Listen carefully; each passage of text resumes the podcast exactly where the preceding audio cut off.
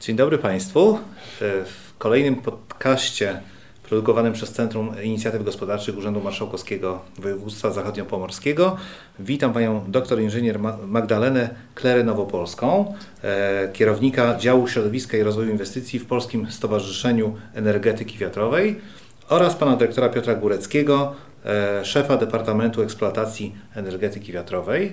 To nasi nowi goście oraz e, chyba mo mogę powiedzieć, że już tradycyjnie Rafała Zachorskiego, pełnomocnika e, marszałka województwa zachodniopomorskiego e, do spraw gospodarki morskiej, śródlądowej, no i dzisiaj nieoficjalnie do spraw energetyki wiatrowej, bo taki jest temat dzisiejszego podcastu. Witam Państwa bardzo serdecznie. Dobry. Mamy tutaj przygotowane takie specjalne gadżety, które będą nam pomagały w wyjaśnieniu dzisiaj e, pewnych e, zjawisk, inwestycji związanych z energetyką wiatrową. Ale chciałem rozpocząć e, nasze dzisiejsze spotkanie od takiego tematu, od takiego może prostego pytania. Dlaczego my w ogóle w województwie zachodniopomorskim, Pani Magdo, dlaczego my w ogóle w województwie zachodniopomorskim rozmawiamy o energetyce wiatrowej? Jesteśmy jakimś tutaj specjalnym, predestynowanym województwem, jeżeli chodzi o wiatr? To na pewno.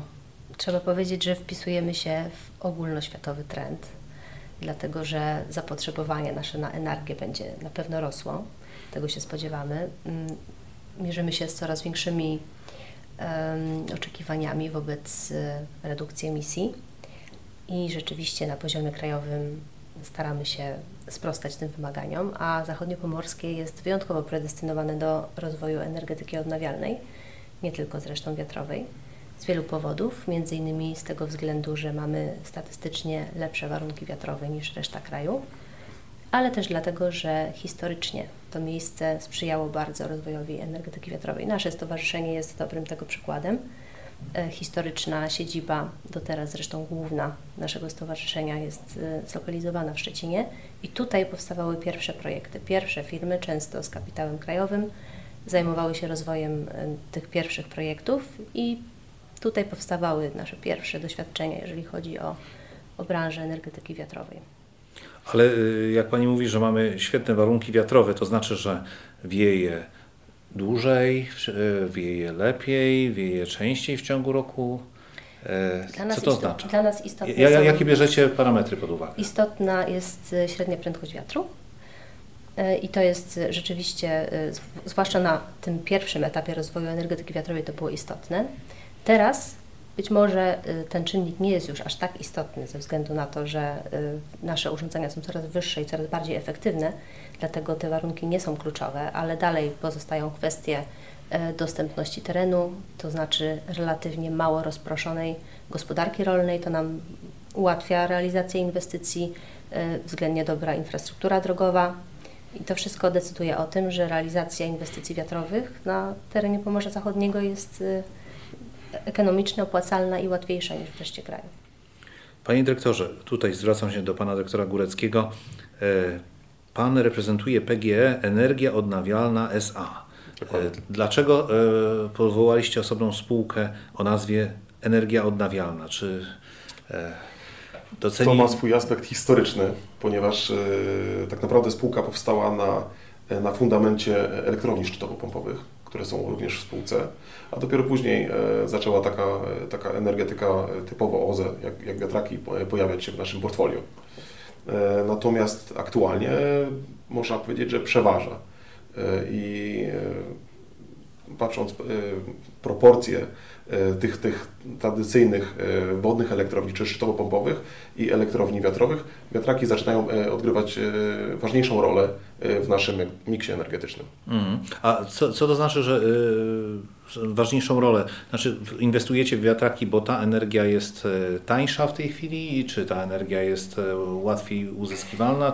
Jak, jak, jaki wpływ ma tutaj technologia na, na, na Wasze decyzje? Na pewno, na pewno y, inwestujemy dlatego, że jest stosunkowo łatwo zrealizować tę inwestycję. Nie jest ona tak mocno rozciągnięta w czasie y, i mimo wszystko nie, nie wiąże się z takimi oporami społecznymi, ponieważ wiadomo, że budowa elektrowni wodnej, y, która miałaby dorównywać mocą farmie wiatrowej, czyli powiedzmy 90 MW, to jest bardzo duża ingerencja w środowisko. Natomiast farma wiatrowa taką ingerencją nie jest Można ją zrealizować w ciągu 3 lat. I tak jak tutaj zostało wcześniej wspomniane, efektywność farm wiatrowych znacznie wzrosła na przestrzeni ostatnich lat i można z, z mniejszej ilości turbin uzyskać tą samą produkcję, co, którą kiedyś uzyskiwano z, z większej ilości. A jaki wpływ ma energetyka e, wiatrowa na cenę energii w Polsce? Czy to znaczy, że im więcej będziemy budować e, wież wiatrowych, e, wiatraków, tym ta cena będzie niższa, czy w dalszym ciągu mówimy o dość wysokich kosztach wyprodukowania 1 MW energii tą drogą? To jest bardzo dobre pytanie, dlatego że ono jeszcze kilka lat temu odpowiedź na to pytanie brzmiałaby zupełnie inaczej. Natomiast ta technologia rzeczywiście istotnie tanieje i teraz bez ryzyka popełnienia większego błędu można powiedzieć, że energetyka wiatrowa na lądzie jest najtańszą technologią wytwórczą energii elektrycznej w Polsce. E, dla przykładu można podać chociażby ostatnie aukcje na sprzedaż energii elektrycznej, te, które odbyły się w ubiegłym roku Wyniki bieżących jeszcze nie są w pełni upublicznione, ale w ubiegłym roku sprawa kształtowała się tak, że za jedną megawattogodzinę energii elektrycznej z wiatraków średnio płaciliśmy poniżej 200 zł. Natomiast w tym samym czasie czarna energia kosztowała już dużo powyżej 300 zł. Także trzeba powiedzieć, że te tendencje cenowe e, są naprawdę obiecujące i będą się ciągle poprawiały. Panie dyrektorze, a jak branża poradziła sobie z pewnymi mitami na temat energetyki wiatrowej? To znaczy, że jest to dzieło szatana, że kury e, znoszą wyłącznie kwadratowe jajka, e, jeżeli znajdują się w promieniu e, kilometra od takiego generatora, że rodzą się krowy z dwoma głowami. Jak Państwu się udało takie mity przezwyciężyć? Ciężko jest tak naprawdę dyskutować z takimi mitami, bo one, one narastają w miejscach, gdzie wiatraków nie ma. Tam, gdzie farmy wiatrowe się pojawiają, e, zmienia się zupełnie podejście do tych obiektów. E, zazwyczaj jest ono bardzo e, pozytywne i, i wpisują się na stałe w krajobraz i nie są traktowane jako, jako jakieś negatywne dzieło szatana. Natomiast my staramy się aktywnie uczestniczyć w życiu gmin, organizujemy różnego rodzaju imprezy, wspieramy e, różne e, organizacje sportowe chociażby i prowadzimy ciągły dialog, tłumaczymy i pokazujemy, że te, te, te, obiekty tak naprawdę nie są, nie, w żaden sposób negatywnie nie wpływają na to lokalne otoczenie. To bardzo mnie Pan uspokoił.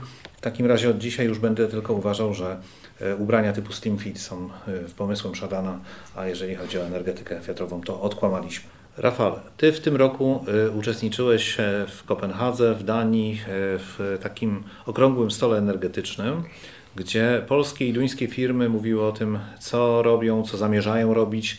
Jak e, wyglądamy my tutaj jako Polska, a szczególnie jako województwo zachodniopomorskie w tym kontekście? No, trzeba sobie powiedzieć, że z dumą można zanotować to, że 79% energii konsumowanej w zachodniopomorskim pochodzi z źródeł odnawialnej energii. Jesteśmy absolutnym liderem na, na, na, na tle naszego kraju. Wcale pomorskie, czyli nasze sąsiednie województwo, które leży blisko przy wodzie, też właściwie powinno mieć takie same warunki. Wcale nie jest jakby w drugiej kolejności po nas. Jesteśmy naprawdę dużym liderem i pod tym względem faktycznie zbudziliśmy, jak sam pamiętasz, w Kopenhadze, tak naprawdę zachwyt, albowiem w Kopenhadze, gdzie byliśmy, dominował ten trend w pojmowaniu Polski, że my cały czas tylko ten węgiel i węgiel, a tu się okazuje, że jest województwo, które wcale nie ma ani kopalni węglowych, a przy okazji jest bardzo mocno rozwinięte, jeśli chodzi o energetykę właśnie wiatrową. Trochę nas przystopowała, jak wiemy, ustawa w 2016 roku, ale fakt jest taki, że reszta Polski może się od nas sporo uczyć. I co jest bardzo ważna, bardzo ważna sprawa, ten słynny projekt Uznam Wolin, który ma być pierwszym rejonem w ogóle na terenie Polski i, i, i właściwie Niemiec i Polski, gdzie będziemy samowystarczalni energetycznie. Będzie pierwszy w ogóle stolica jakby energii odnawialnej na całą, na całą Polskę. Więc myślę, wydaje, że e, możemy, mogą się inni od nas uczyć, jeśli chodzi o Polskę.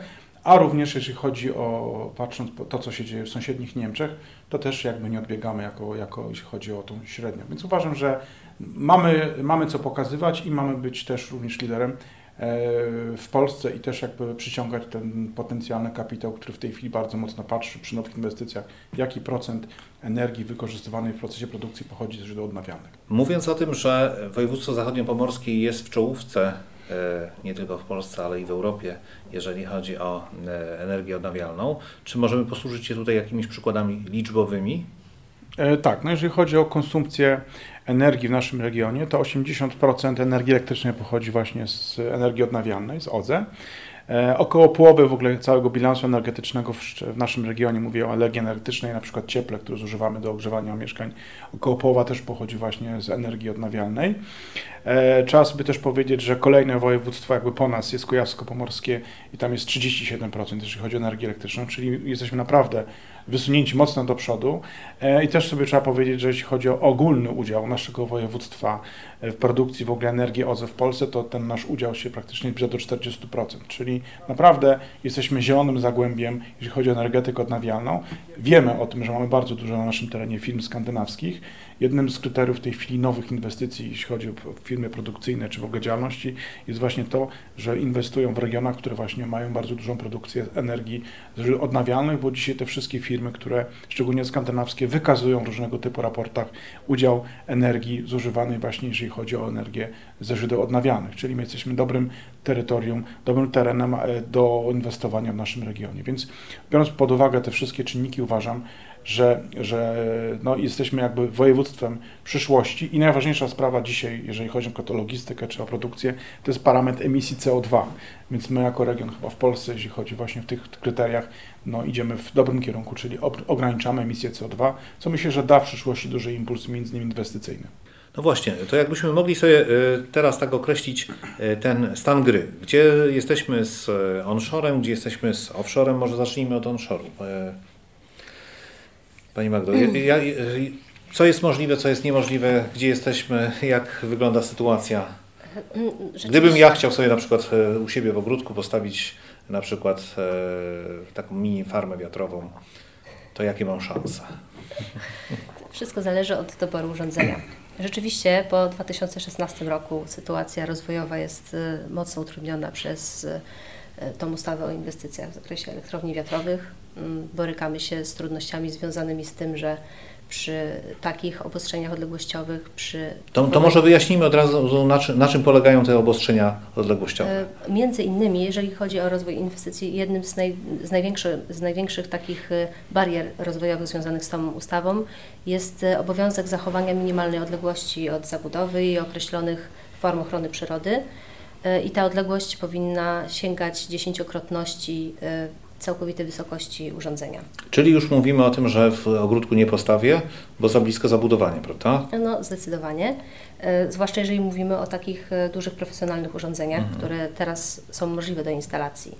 To jest osobny temat. E, ta regulacja odległościowa poza trudem związanym z poszukiwaniem miejsca, które by spełniał te kryteria, jest jeszcze kwestia tego, że uniemożliwia to wykorzystanie też nowoczesnych technologii. Ze względu na to, że te nowe urządzenia, o których mówiliśmy, które mają już dużą e, efektywność produkcji, e, często mają wysokości powyżej 200 metrów, więc mówimy tutaj o konieczności odległości zachowywania 2 km i dalej od zabudowy i od form ochrony przyrody. Mm, wiąże się to z tym, że mamy ograniczone możliwości korzystania z tych nowoczesnych technologii i z konieczności, żeby się zmieścić na tym terenie, który jest dostępny, często używane są urządzenia niższe i mniej efektywne, a moglibyśmy ten potencjał wykorzystać zdecydowanie lepiej. E, relatywnie niedawno e, zaktualizowaliśmy taki raport, który przygotował dla nas Instytut Energetyki Odnawialnej i tam przez cały czas jest jeszcze mowa, że mamy do wykorzystania ponad 20 tysięcy megawatów całkowitego takiego technicznego mm, potencjału. On jest teraz niewykorzystany jeszcze w pełni. Aktualnie się plasujemy w okolicach 6000 MW i liczymy na to, że po aukcjach na sprzedaż energii odnawialnej, które się odbyły w ubiegłym roku i tych, które były rozegrane w tym roku kilka dni temu, jeszcze grudniu, na, na początku grudniu, e, że będziemy mieli e, do czynienia z ponownym rozwojem tych inwestycji, aczkolwiek trzeba się liczyć z tym, że ponieważ te inwestycje są realizowane przez kilka lat, to tego efektu nie będzie od ręki niestety. Mhm. Trzeba, trzeba mieć to na uwadze. Ale potencjał mamy tutaj ogromny, jeżeli chodzi o ląd i żeby on był w pełni wykorzystywany, trzeba się naprawdę pochylić nad tą regulacją odległościową, bo wydaje się, że w tej chwili ten potencjał jest nie do wykorzystania niestety. Natomiast jeżeli chodzi o morze, bo tutaj... A też- momencik, a jeszcze takie pytanie, bo gdybyśmy chcieli sy- sytuację odwrócić, to znaczy tak, postawiliśmy yy, wiatrak w miejscu, gdzie nic nie ma, prawda? Jest ta odległość zachowana wszędzie dookoła yy, i nic się nie dzieje i nagle przychodzi facet i zaczyna nam budować tutaj swój dom. Czy jest jakieś niebezpieczeństwo, że jak on, to, on go wybuduje, to powie hej, hej, hej, ale ten wiatrak jest za blisko mojego, yy, mojego domu, proszę go usunąć w, takim układzie. Konsekwencje tych przepisów odczuwają nie tylko inwestorzy, ale też y, w szczególności gminy, które mają bardzo duże problemy z gospodarką przestrzenną na swoim terenie. I odległość od zabudowy jest jednym z nich. W tej ustawie przewidziano dosyć długie okresy przejściowe i dopiero pod koniec ubiegłego roku przestała być możliwa lokalizacja takich budynków bliżej inwestycji wiatrowych niż wy- wynika z, tego, z tej odległości 10H e, na e, warunkach zabudowy. E, I rzeczywiście tych budynków powstawało bardzo dużo, a powiem nawet, że e, obserwowaliśmy taką tendencję, e, że wydawano te warunki nawet bez względu na plany zabudowy. Właściciele gruntów chcieli sobie po prostu zabezpieczyć prawo zabudowy na przyszłość, więc wyobrażamy sobie, że tych warunków wydano bardzo dużo i czasami więcej niż jest w rzeczywistości potrzebne. W przyszłości, to oczywiście przy założeniu, że te e, em, ograniczenia odległościowe będą zachowane, będzie powodowało to konieczność jeszcze dalszego odsunięcia tych turbin od zabudowy, co te, technicznie już praktycznie teraz jest niemożliwe, więc e, to jest duży problem. Teraz, kiedy ten okres e, przejściowy się skończył, gminy borykają się z dużym problemem, dlatego że e, mają na tym tle e, e, duże problemy. E, Trudno im zdecydować, gdzie e, mogą mm, postawić jakąś inwestycję, gdzie mogą rozwijać zabudowę i z konieczności muszą też ponosić dużo większe koszty, dlatego że tam, gdzie nie mogą inwestycji e, realizować w oparciu o warunki zabudowy, musi powstać plan. A to niestety jest czas i jest, są dodatkowe koszty dla gmin. Dlatego jest to tak ważne, żebyśmy zrewidowali kwestię tych minimalnych odległości. I kwestia podatkowa, czyli zmiany naliczania podstawy podatków, tak? Tak, tak, to jest, Również związane z wysokością, to jest co też- bije w poprzednie wiatraki, te, które są postawione. to jest złożony temat. Rzeczywiście wygląda na to, że nowe inwestycje mm, są obiecujące, jeżeli chodzi o podatkowe bardziej. bardziej No, no właśnie, Panie nie Piotrze, było- jak tak trudno jest ze znalezieniem takiej, e, ta, ta, takiej lokalizacji, żeby wszystko było w tym e, pro- promieniu e, puste, to jak Wy sobie radzicie? Jak znajdujecie? Mm, Tak naprawdę to są e, te, te lokalizacje, które aktualnie są w, budowane lub są w planach, to są takie, które są w oparciu o wcześniej wydane pozwolenia na budowę. Więc e, na przykład my realizujemy aktualnie naszą największą inwestycję w województwie zachodniopomorskim. E, A co to jest za inwestycja? To, jest, to są dwie farmy wiatrowe, potocznie nazywane klaster, tak roboczo u nas, które, które są, jedna z farm jest zlokalizowana obok już istniejącej naszej farmy, miejscowości Karnice, natomiast dwie y, są odległe od, od, od tej lokalizacji o kilkanaście kilometrów. Y, I tam y, te farmy były przygotowane już od wielu, wielu lat i tak naprawdę w ramach pierwszej aukcji uda, udało nam się zaklasyfikować i, i dlatego ta inwestycja jest realizowana. Natomiast jeżeli chodzi o realizację e, inwestycji w oparciu o ten nowy system prawny, e, jest to bardzo utrudnione. Szukamy owszem takich lokalizacji, e, ale powiem szczerze, nie jest, nie jest to proste. Tak jak zrobiliśmy analizę, ile z naszych aktualnych farm mogłoby spełnić te wymagania, to jest to, e, to są e, turbiny w sztukach liczone, tak? E, jest to bardzo utrudnione. Czyli co? Czyli y, w związku z tym idziecie y, offshore, y, w związku z tym, że trudno na lądzie, to szukacie miejsca na wodzie? Znaczy myślę, że mamy nadal nadzieję, że i na lądzie, i na, i, i na morzu będą realizowane te inwestycje, ale fakt, jesteśmy w procesie, jest specjalna spółka utworzona w ramach grupy kapitałowej, która zajmuje się realizacją inwestycji na morzu i jesteśmy w procesie przygotowywania tej inwestycji. Aktualnie trwają rozmowy z potencjalnymi e, partnerami, e, więc naprawdę jest bardzo duże zaangażowanie e, grupy kapitałowej w realizację tej inwestycji.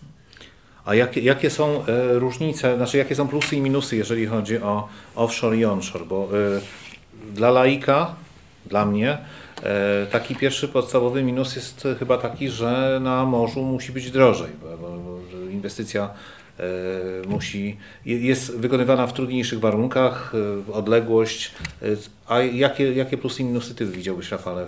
To znaczy ja bym chciał, jeszcze, jeśli mogę jeszcze wrócić chwilę do wiatraków. E, no nie możesz, ale... Robimy na, na lądzie, bo powiem Państwu, żebyśmy to widzieli. Więc według ustawy to jest wysokość wiatraka do tego punktu, tak?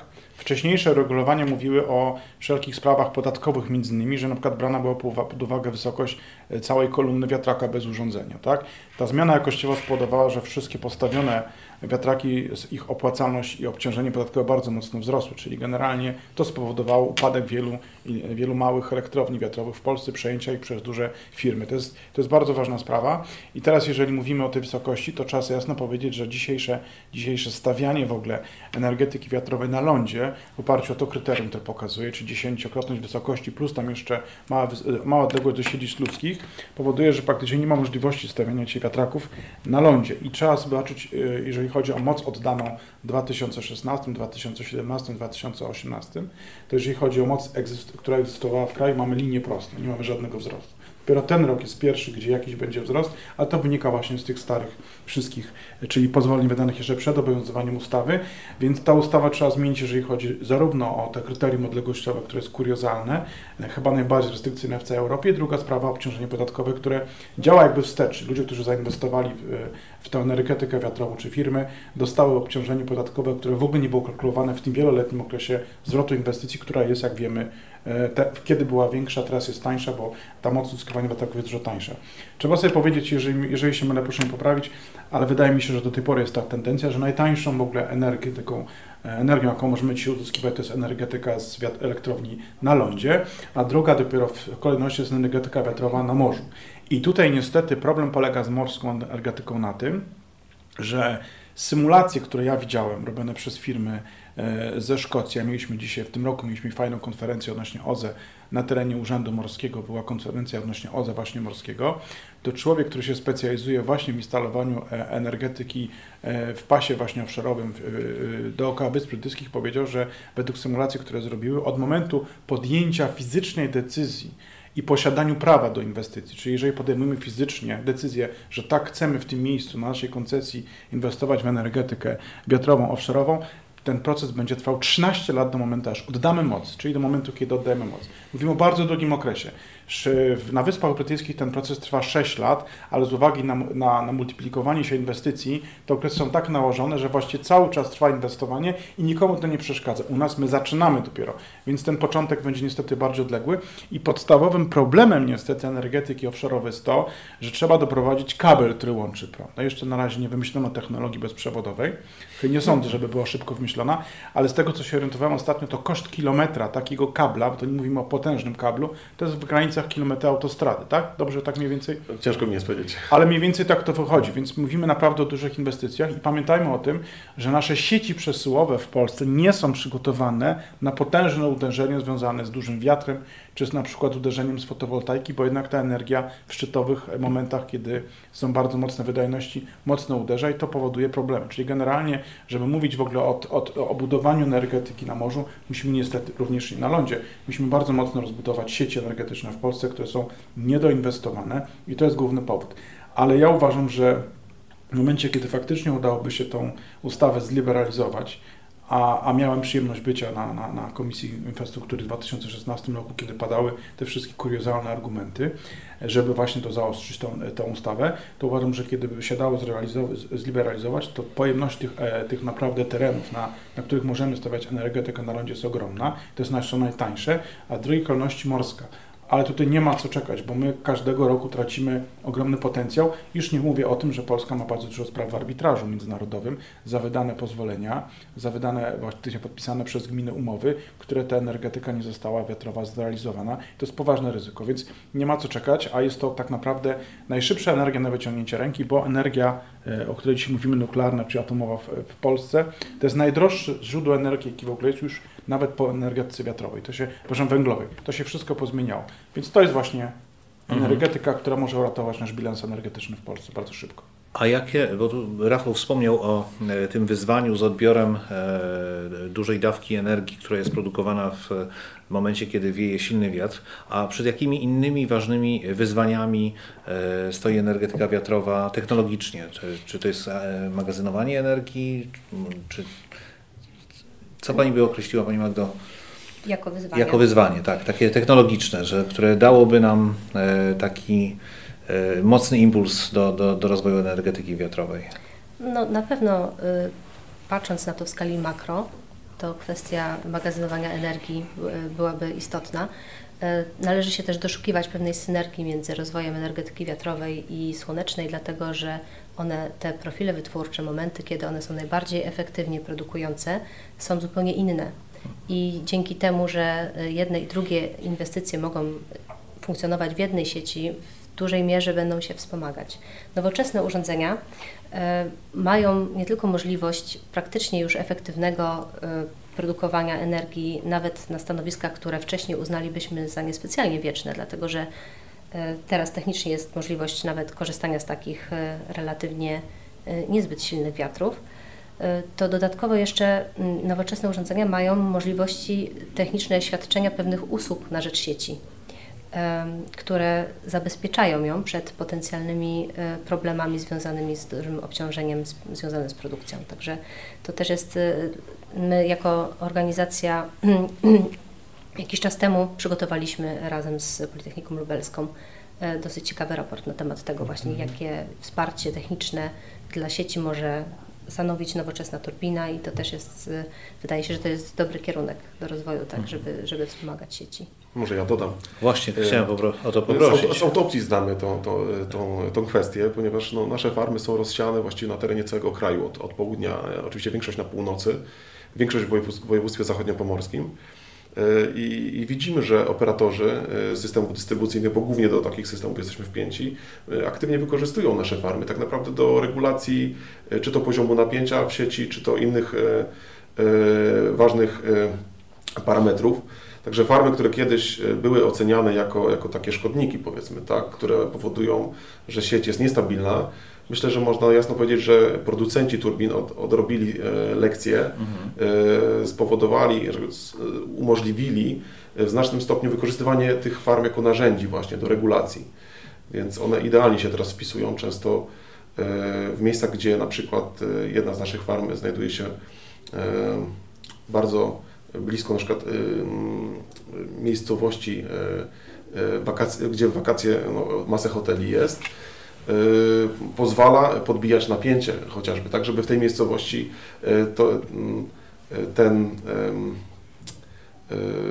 była zagwarantowana dostawa energii mm. o właściwej jakości. No tak, bo w ciągu roku e, mało ludzi zużywa mało prądu, a tutaj nagle przyjeżdża nam cała gromada letników i nagle wszyscy włączają swoje, swoje ładowarki, e, klimy i, i tak dalej i potrzebują w tym momencie większego, e, większej ilości prądu. Poza tym farmy wiatrowe niekoniecznie muszą pracować, żeby pomagać w tej sieci. Tak? Mhm. Są teraz na tyle skomplikowane urządzenia, które potrafią to regulować nawet bez e, realnej generacji prądu. Mhm. To, to bardzo ciekawe. A miałbym do Państwa taką prośbę, bo za, zawsze w naszym e, programie staramy się również e, pokazać, e, że są tutaj na miejscu firmy, które mocno działają w branży na temat której robimy aktualnie e, pro, program. Mówiliśmy tak przy branży IT, mówiliśmy tak przy branży morskiej. Czy moglibyśmy pokazać kilka dobrych przykładów, bo o, o samych farmach OPG, jakby produkcja tutaj energii elektrycznej z wiatru, to już mówiliśmy, ale mamy też dość sporo inwestorów, którzy zainwestowali w taką produkcję dla przemysłu wiatrowego. Mówimy tutaj o produktach inżynierskich. Czy możemy tutaj wskazać na kilka dobrych przykładów. Mamy LM Power, tak? Produkcja łopat.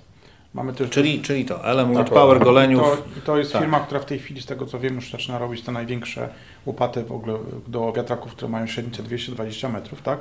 To są już w tej chwili największe w ogóle wyzwania, jeśli chodzi o nasz, o kontynent europejski, mówię amerykańskim, gdzie są większe troszkę te wiatraki. Mamy dużo firm. No mamy, pamiętamy, mamy, mamy dużą firmę stocznię obszarową, ST3 Offshore, która ma największą, e, najwyższą suwnicę bramową w Europie o największym udźwigu, potężna hale. Fabryka w tej chwili właściwie boryka się z małymi problemami. Ja mam nadzieję, że się znajdzie nowy inwestor, który znowu będzie kontynuował, bo tam nic innego poza produkcją obszarową nie można robić. Mamy też e, z kolei też port morski w Świnoujściu, który jest zdolny do przyjmowania dużych statków. Jak wiemy, dzisiaj dużo tych wież niestety zrobionych w Chinach. I ostatnio była sytuacja, że e, maszty wiatrowe, które do, przyjechały do Gdyni, które są, były transportowane sobie pod Szczecin, zamiast tak logicznie mm. być już rozładowane. Duży błąd logistyczny, ale musimy pamiętać, że mamy Mamy tak naprawdę i zarówno produkcję wież, zarówno produkcję elektroniki, e, łopat, wszystko mamy na miejscu i mamy też blisko wody, czyli możemy tak naprawdę być nie tylko ośrodkiem produkcji e, całego sprzętu i urządzeń na nasz region, ale również e, w eksporcie, więc tutaj naprawdę dużo mamy dużo do zrobienia w tym temacie. No tylko kwestia jest tak zwanej logistyki, no bo tu zawsze jest piętą achillesową naszego regionu, zawsze była niestety logistyka. Także my się mamy czym pokazać. To ja zrobię jeszcze taki łącznik mm -hmm. i mhm. powiem KK e, Wind Solutions, czyli produkcja elektroniki dla e, farm wiatrowych. E, Jupiter w Policach, czyli produkcja tych gondol. Tak ale, naprawdę obudów tych gondol. Tak, tak, obudów. Poproszę jeszcze pan, pana doktora i panią Magdę, jak, żeby może jakieś firmy, które będące członkami PSEW-u, żeby tutaj pokazać, żebyśmy by poczuli się dumni, że tak, tutaj na Pomorzu Zachodnim mamy, mamy jeszcze fajne firmy. Znaczy wymieniliśmy przede wszystkim firmy produkcyjne, tak? To mhm. oczywiście jest tego naprawdę dużo, możemy sobie nie zdawać sprawy z tego, ile się produkuje tutaj w regionie. Natomiast potężną siłą regionu jest y, tak naprawdę um, um, generowanie y, wyspecjalizowanych kadr do, do, do realizacji inwestycji. Mhm. I to są y, specjaliści, którzy zajmują się instalacją turbin wiatrowych y, i oni instalują czy to w Polsce, czy to w, w całej Europie, ale również no, lądowe oczywiście turbiny wiatrowe, ale również na offshore. Czyli generalnie będziemy mieli kompetencje, które nam pozwolą wykorzystać tych naszych ludzi mm, przy budowie własnych farm. I takich firm jest dużo. Jest Fairwind, Mhm. Są, jest firma e, Global Wind Service. Mhm. E, Wind Hunter, prawda, w Koszalinie? Wind Hunter oczywiście. Big, Big Electric. Tak. Także jest tych firm sporo i jest to cały łańcuch tak naprawdę mhm. zapotrzebowania w energetyce wiatrowej. To, to jak my kształcimy tych specjalistów? Czy są specjalne szkoły dla specjalistów z tej branży? Prześledźmy sobie system edukacji. Czy spotkaliście się Państwo z tym, że nie wiem, jest szkoła e, średnia technikum, które kształci takich specjalistów, a jak to wygląda na studiach wyższych, bo pewnie macie taką e, orientację tutaj w regionie? Czy e, raczej są to właśnie tego typu instytucje jak Wind Academy należąca do Fairwinda czy Wind Hunter w Koszalinie, które po prostu już absolwentów zbierają z rynku i kształcą ich specyficznie w tej dziedzinie?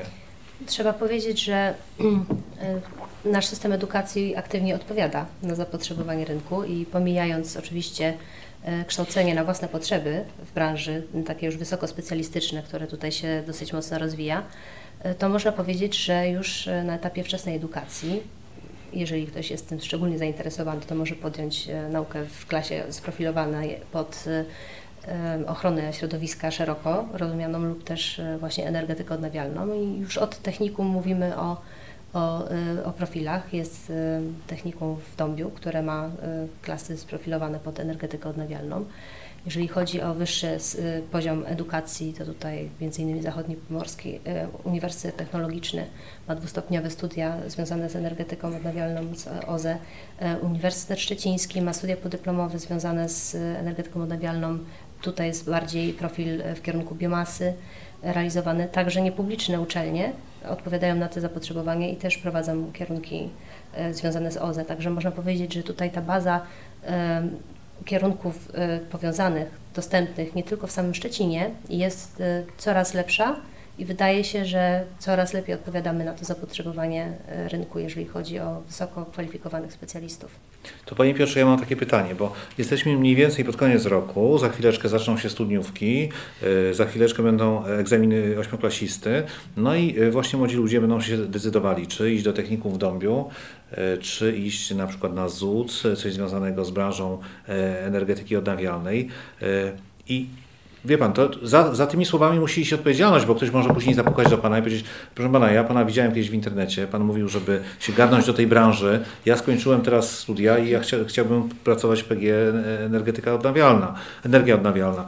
Czy pan by powiedział, że to jest rodzaj wykształcenia, które jest wykształceniem przyszłościowym, które będzie przydatne, bo dzisiaj mamy taką sytuację, że właściwie rozpoczynamy studia, jest 5 lat e, studiów i w momencie, kiedy ci ludzie zaczynają studia, to, e, a, w momencie, kiedy kończą, to są już jakby zupełnie dwie różne rzeczywistości. Czy Pana zdaniem pójście e, w edukacja tego typu to jest przyszłość, czy, czy nie? Ja myślę, że tu akurat nie możemy mieć żadnych wątpliwości, że to jest przyszłość. Ja ze swojej perspektywy borykam się z dużymi problemami znalezienia właściwych kadr do, do serwisu turbin wiatrowych. Dlatego byłaby to wymarzona sytuacja, żeby tych specjalistów było więcej. Więc wydaje mi się, że ja bym zawsze zachęcał E, do zastanowienia się właśnie nad, nad tego typu studiami, czy też technikum, bo przecież nie wszyscy muszą e, od razu e, kończyć studia, a praca na pewno się znajdzie. Tak jak powiedziałem, jest tutaj olbrzymie zapotrzebowanie na specjalistów właśnie w zakresie montażu turbin wiatrowych, eksploatacji tych turbin, ale również produkcji, tak? Więc wydaje mi się, że mm, i nie ma też wątpliwości, że branża będzie się rozwijać. Y, żyjemy w takim ekosystemie, takie potrzeby, jakby środowisko zgłasza, że y, ten rozwój będzie następował prędzej czy później i na pewno tych kadr będzie potrzeba tylko więcej, a nie mniej. Rafale, ja muszę, ja muszę powiedzieć, że tak, podzielam tę opinię, muszę powiedzieć, że pamiętajmy o tym, że taka prosta rzecz, no, żeby postawić taką turbinę wiatrową na lądzie, e, no, trzeba mieć na przykład wysokie bardzo dźwigi. Mamy w Szczecinie wiele firm na wschodniopomorskim, które mają największe dźwigi w ogóle w Europie i jeżdżą do Niemiec, do Skandynawii, pożyczają te dźwigi, wykonują pracę. No i pamiętajmy też również o tym, że nasz, mamy bardzo dużo firm, które mają profil czysto serwisowy, tak? Więc serwisowanie tych urządzeń, wymiana starszej generacji wiatraków na nowe, samo chociaż turbin czy łopat, powoduje to, że naprawdę yy, ilość tych turbin zwiększająca się, no tak z flotą, no im więcej statków, tym więcej ma roboty przemysł stoczniowy, tak samo tutaj. Więc ja nie mam żadnych wątpliwości. Pamiętajmy też, że nie tylko mamy wiatraki, mamy też fotowoltaikę, która w tej chwili przeżywa prawdziwy boom zachodniopomorskim.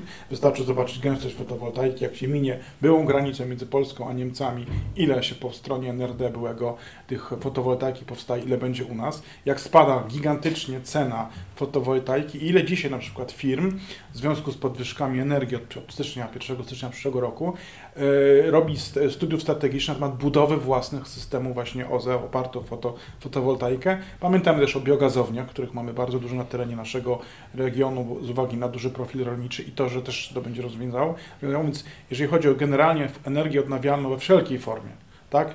Y, to naprawdę jest tutaj ogromne pole do popisu i myślę, że przyszłość. I też zakładam ten wariant, że zanim wybudujemy pierwszą energetykę jądrową w Polsce, elektrownię jądrową, to my będziemy tak naprawdę już y, mieli potentatem, jeśli chodzi o energię odnawialną i że to będzie ta sama przyszłość, co w Danii. Pamiętamy, byliśmy w Kopenhadze, była Dania, nie miała ani jednej elektrowni jądrowej, a obok stała Szwecja, gdzie y, zaraz ta, była ta elektrownia. Więc tutaj jakby przyszłość jest nieograniczona i myślę, że też szansa dla naszego regionu tak ogromna. E, a mam jeszcze takie pytanie, bo e, są pewne mity dotyczące e, tego, jak działa energetyka wiatrowa, jak w ogóle się buduje wiatraki. Tutaj na przykład mój wiatrak jest na takiej malutkiej podstawce. Ja ostatnio widziałem wykop pod fundament, który utrzymuje taki wiatrak w pionie i on naprawdę nie był taki malutki, tylko był olbrzymi. A proszę mi powiedzieć, jak wygląda serwisowanie takiego wiatraka? Czy to jest tak, że e, każdy ma takie przystawki albo magnesy jak Tom Cruise w Mission Impossible i sobie tam wchodzi e, do góry, e, serwisuje i schodzi? Proszę nam zdradzić, bo nas oglądają nie tylko ludzie z branży, a to są takie ciekawostki, które myślę każdemu tam gdzieś po głowie chodzą. Myślę, że PGM ma tutaj dużo większe doświadczenie. No, tak. Bo tu nic nie widać. Tak, znaczy, jeżeli chodzi o, o wiatrak, to, to jest bardzo interesująca konstrukcja. Są to zazwyczaj urządzenia składające się z segmentów takich. Wieża jest taką jakby e, takim cylindrem, tak, łączonym na kołnierze i na śruby.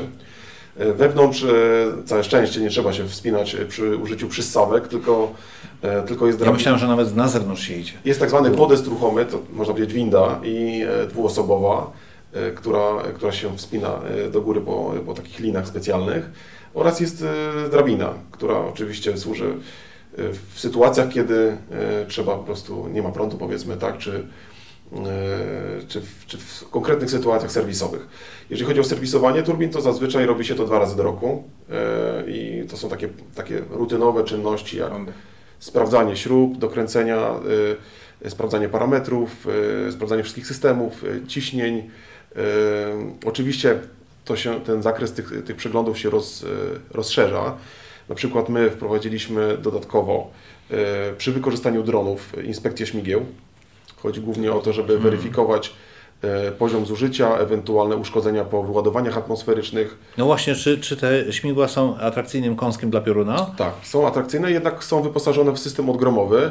Na każdym ze śmigieł znajdują się tak zwane receptory, które wychwytują wyładowania atmosferyczne i sprowadzają przez wieżę do fundamentu. No oczywiście piorun ma to do siebie, że, że lubi sobie wybrać inną ścieżkę i czasami się zdarza, że może uszkodzić śmigło. No i po to są inspekcje dronowe. E, myślę, że to jest też kierunek, który warto podkreślić, jakby jak najmniej inwazyjny, a jednocześnie dający bardzo e, wiarygodne e, wyniki tej inspekcji. Także taka, taka, tak, taki typowy serwis takiej turbiny trwa dwa dni. Wykonywany jest przez dwie, trzy osoby. No i tak jak powiedziałem, dwa razy do roku się odbywa. A widziałem jeszcze w którejś z prezentacji taką turbinę, która nie wyglądała jak ten wiatrak E, stojący tutaj przede mną, tylko wyglądało to jak e, taki trzymak, na którym zamontowane są trzy e, silniki do samolotu. Tego typu, czy, czy z takimi turbinami Państwo też eksperymentujecie, czy to jest raczej w, wszystko w fazie testowej? To jest chyba eksperyment, akurat to, o czym Pan wspomniał, Duńskiego Uniwersytetu z jednym z producentów.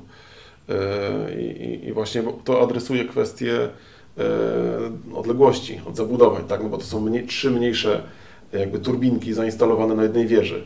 E, nie, nie, my nie podejmujemy takich eksperymentów na ten moment. E, jest to interesujący kierunek, ale jakby widzimy rozwój branży w takim kierunku, w, tak, na, w kierunku tak produktywnych, tak zoptymalizowanych, no i bezpiecznych turbin wiatrowych, że wydaje nam się, że, że jest to bardziej zasadny kierunek niż, niż jakieś eksperymentowanie z z mniejszymi e, urządzeniami. To jaka będzie przyszłość? I tutaj pytanie już do wszystkich na najbliższe lata. Czy to będzie Bałtyk, czy to będzie y, zmiana w przepisach i rozwój y, onshore'u, czyli, czyli budownictwa, wrócimy do budow budowania wiatraków na lądzie. Jakie są Państwa przewidywania? Tak naprawdę liczymy, że wydarzą się obie rzeczy, dlatego że jest to nam niezbędnie konieczne dlatego że takie inwestycje nie tylko nam pomogą właśnie poprawić stan infrastruktury drogowej i elektrycznej, ale też e, przede wszystkim być może zbliżają nas do realizacji celów związanych z produkcją e, energii ze źródeł odnawialnych, bo przecież spoczywają na nas takie zobowiązania. E, I wciąż jeszcze nie jesteśmy na drodze, która by pozwoliła nam w pełni te oczekiwania wypełnić. Dlatego jest to bardzo istotne. Tutaj można powiedzieć, że zarówno ten ogromny potencjał na lądzie, jak i offshore jest istotny, bo możemy dzięki tym, tym urządzeniom naprawdę dużą ilość tej energii do sieci wprowadzić i to nas na pewno zbliży do realizacji tych celów. Z korzyścią zresztą dla społeczeństwa i dla środowiska, nie tylko po to, żeby zrealizować e, cele. Panie Piotrze, jak, jaka Pana hmm. na prognoza? Początku, na, na, początku może powiem, co wiem, że się wydarzy yy, i tutaj z perspektywy grupy kapitałowej na pewno będzie bardzo yy, intensywny rozwój fotowoltaiki. Yy, mamy ambitny plan wybudowania 2,5 GW do 2030 roku. I jest to, myślę, ambitny plan i nie, nie, nie jesteśmy jedyni, którzy mają taki ambitny plan i te projekty już się realizują. Natomiast to, co bym chciał, żeby się stało, to właśnie żeby wznowiła się e, możliwość budowy nowych farm wiatrowych na lądzie, e, tych najnowocześniejszych, e, również takich, które, które na podstawie tych pozwoleń, które kilka lat temu zostały udzielone, nie mogą być budowane, a powinny de facto. I, i myślę, że offshore powstanie, dlatego że jest to, patrząc na zachód i jak, jak mocno jest inwestowane, jak, jak pozytywny jest odbiór tego typu energii na Zachodzie. Myślę, że powinniśmy też już teraz budować swoje kompetencje y, i, i również wykorzystywać Bałtyk do, do tego typu energii. Rafale, ty masz niczym nieograniczoną e, wyobraźnię. Jak ty sobie wyobrażasz przyszłość? To znaczy, ja bym sięgnął bardziej dalej jeszcze w przyszłość. To znaczy, ja bym powiedział jedno Tego się bałem właśnie, ale mów. Nie, ale muszę powiedzieć tak, ponieważ już żeśmy jakby wyrośli z tego mitu, że będziemy jeździć samochodami elektrycznymi w przyszłości w sensie napędzania, posiadania baterii, ładowania ich w domu, bo przyszłość jednak jest związana z ogniwami wodorowymi. I tutaj nie ma żadnej wątpliwości, dlatego że pojemność naszej planety, jeśli chodzi o materiały, minerały rzadkie, recycling baterii, te inne wszystkie rzeczy związane, już wiadomo, że nie ma takiej możliwości, żeby produkować taką ilość baterii, żeby wszystkie samochody przestawić na, na elektrykę. Natomiast problemem w tej chwili największym energetyki odnawialnej jest jednak magazynowanie energii. Owszem, są metody magazynowania, my je wszyscy znamy, polegają prosto na jakimś tam konwersji tej energii elektrycznej na inne źródło energii, które następnie w momencie, kiedy jej nie ma, się wykorzystuje, ale są duże straty. Natomiast przyszłością energetyki w ogóle odnawialnej są jednak ogniwa wodorowe, czyli wyobraźmy sobie sytuację, że mamy bardzo mocny dzień słoneczny, mamy bardzo wieczny dzień, pracują wszystkie e, tak naprawdę e, przetworniki produkujące wodór z wody, czyli następnie mamy, mamy, mamy komasację czy magazynowanie tego wodoru w różnych formach i wykorzystujemy go właśnie do zasilania między innymi wszelkiego typu komunikacji pojazdów, tak? Czyli e, bardzo duży rozwój tak zwanej e, konsumenckiej energetyki odnawialnej, czyli wyobraźmy sobie sytuację, że mamy kilka domów, mamy, mamy instalację wiatrową, mamy instalację fotowoltaiczną, mamy samochody w garażach i w momencie, kiedy jest ten szczyt energii, ładujemy wszystkie samochody wodorem, tak? Czyli to jest tego typu, czyli, czyli znaczy umiejętność wykorzystywania szczytów energetycznych bo tego do tej pory niestety nie ma. No te wszystkie metody dzisiejszego magazynowania są, można powiedzieć, detaliczne, a nie, a nie globalne i nie sądzę, żeby PGE e, inwestowało w sieć e, e, akumulatorów, żeby je ładować i potem oddawać, bo to jest absolutnie bardzo najdroższe. Dzisiaj najdroższym problemem energii elektrycznej w magazynowaniu jest właśnie te wszystkie budowy tych akumulatorów. Więc wydaje mi się, że te ogniwa e, wodorowe, przyszłość w ogóle będzie oparta na ogniwach wodorowych i wtedy faktycznie nie będzie problemu z utylizacją szczytów energetycznych z energetyki odnawialnej.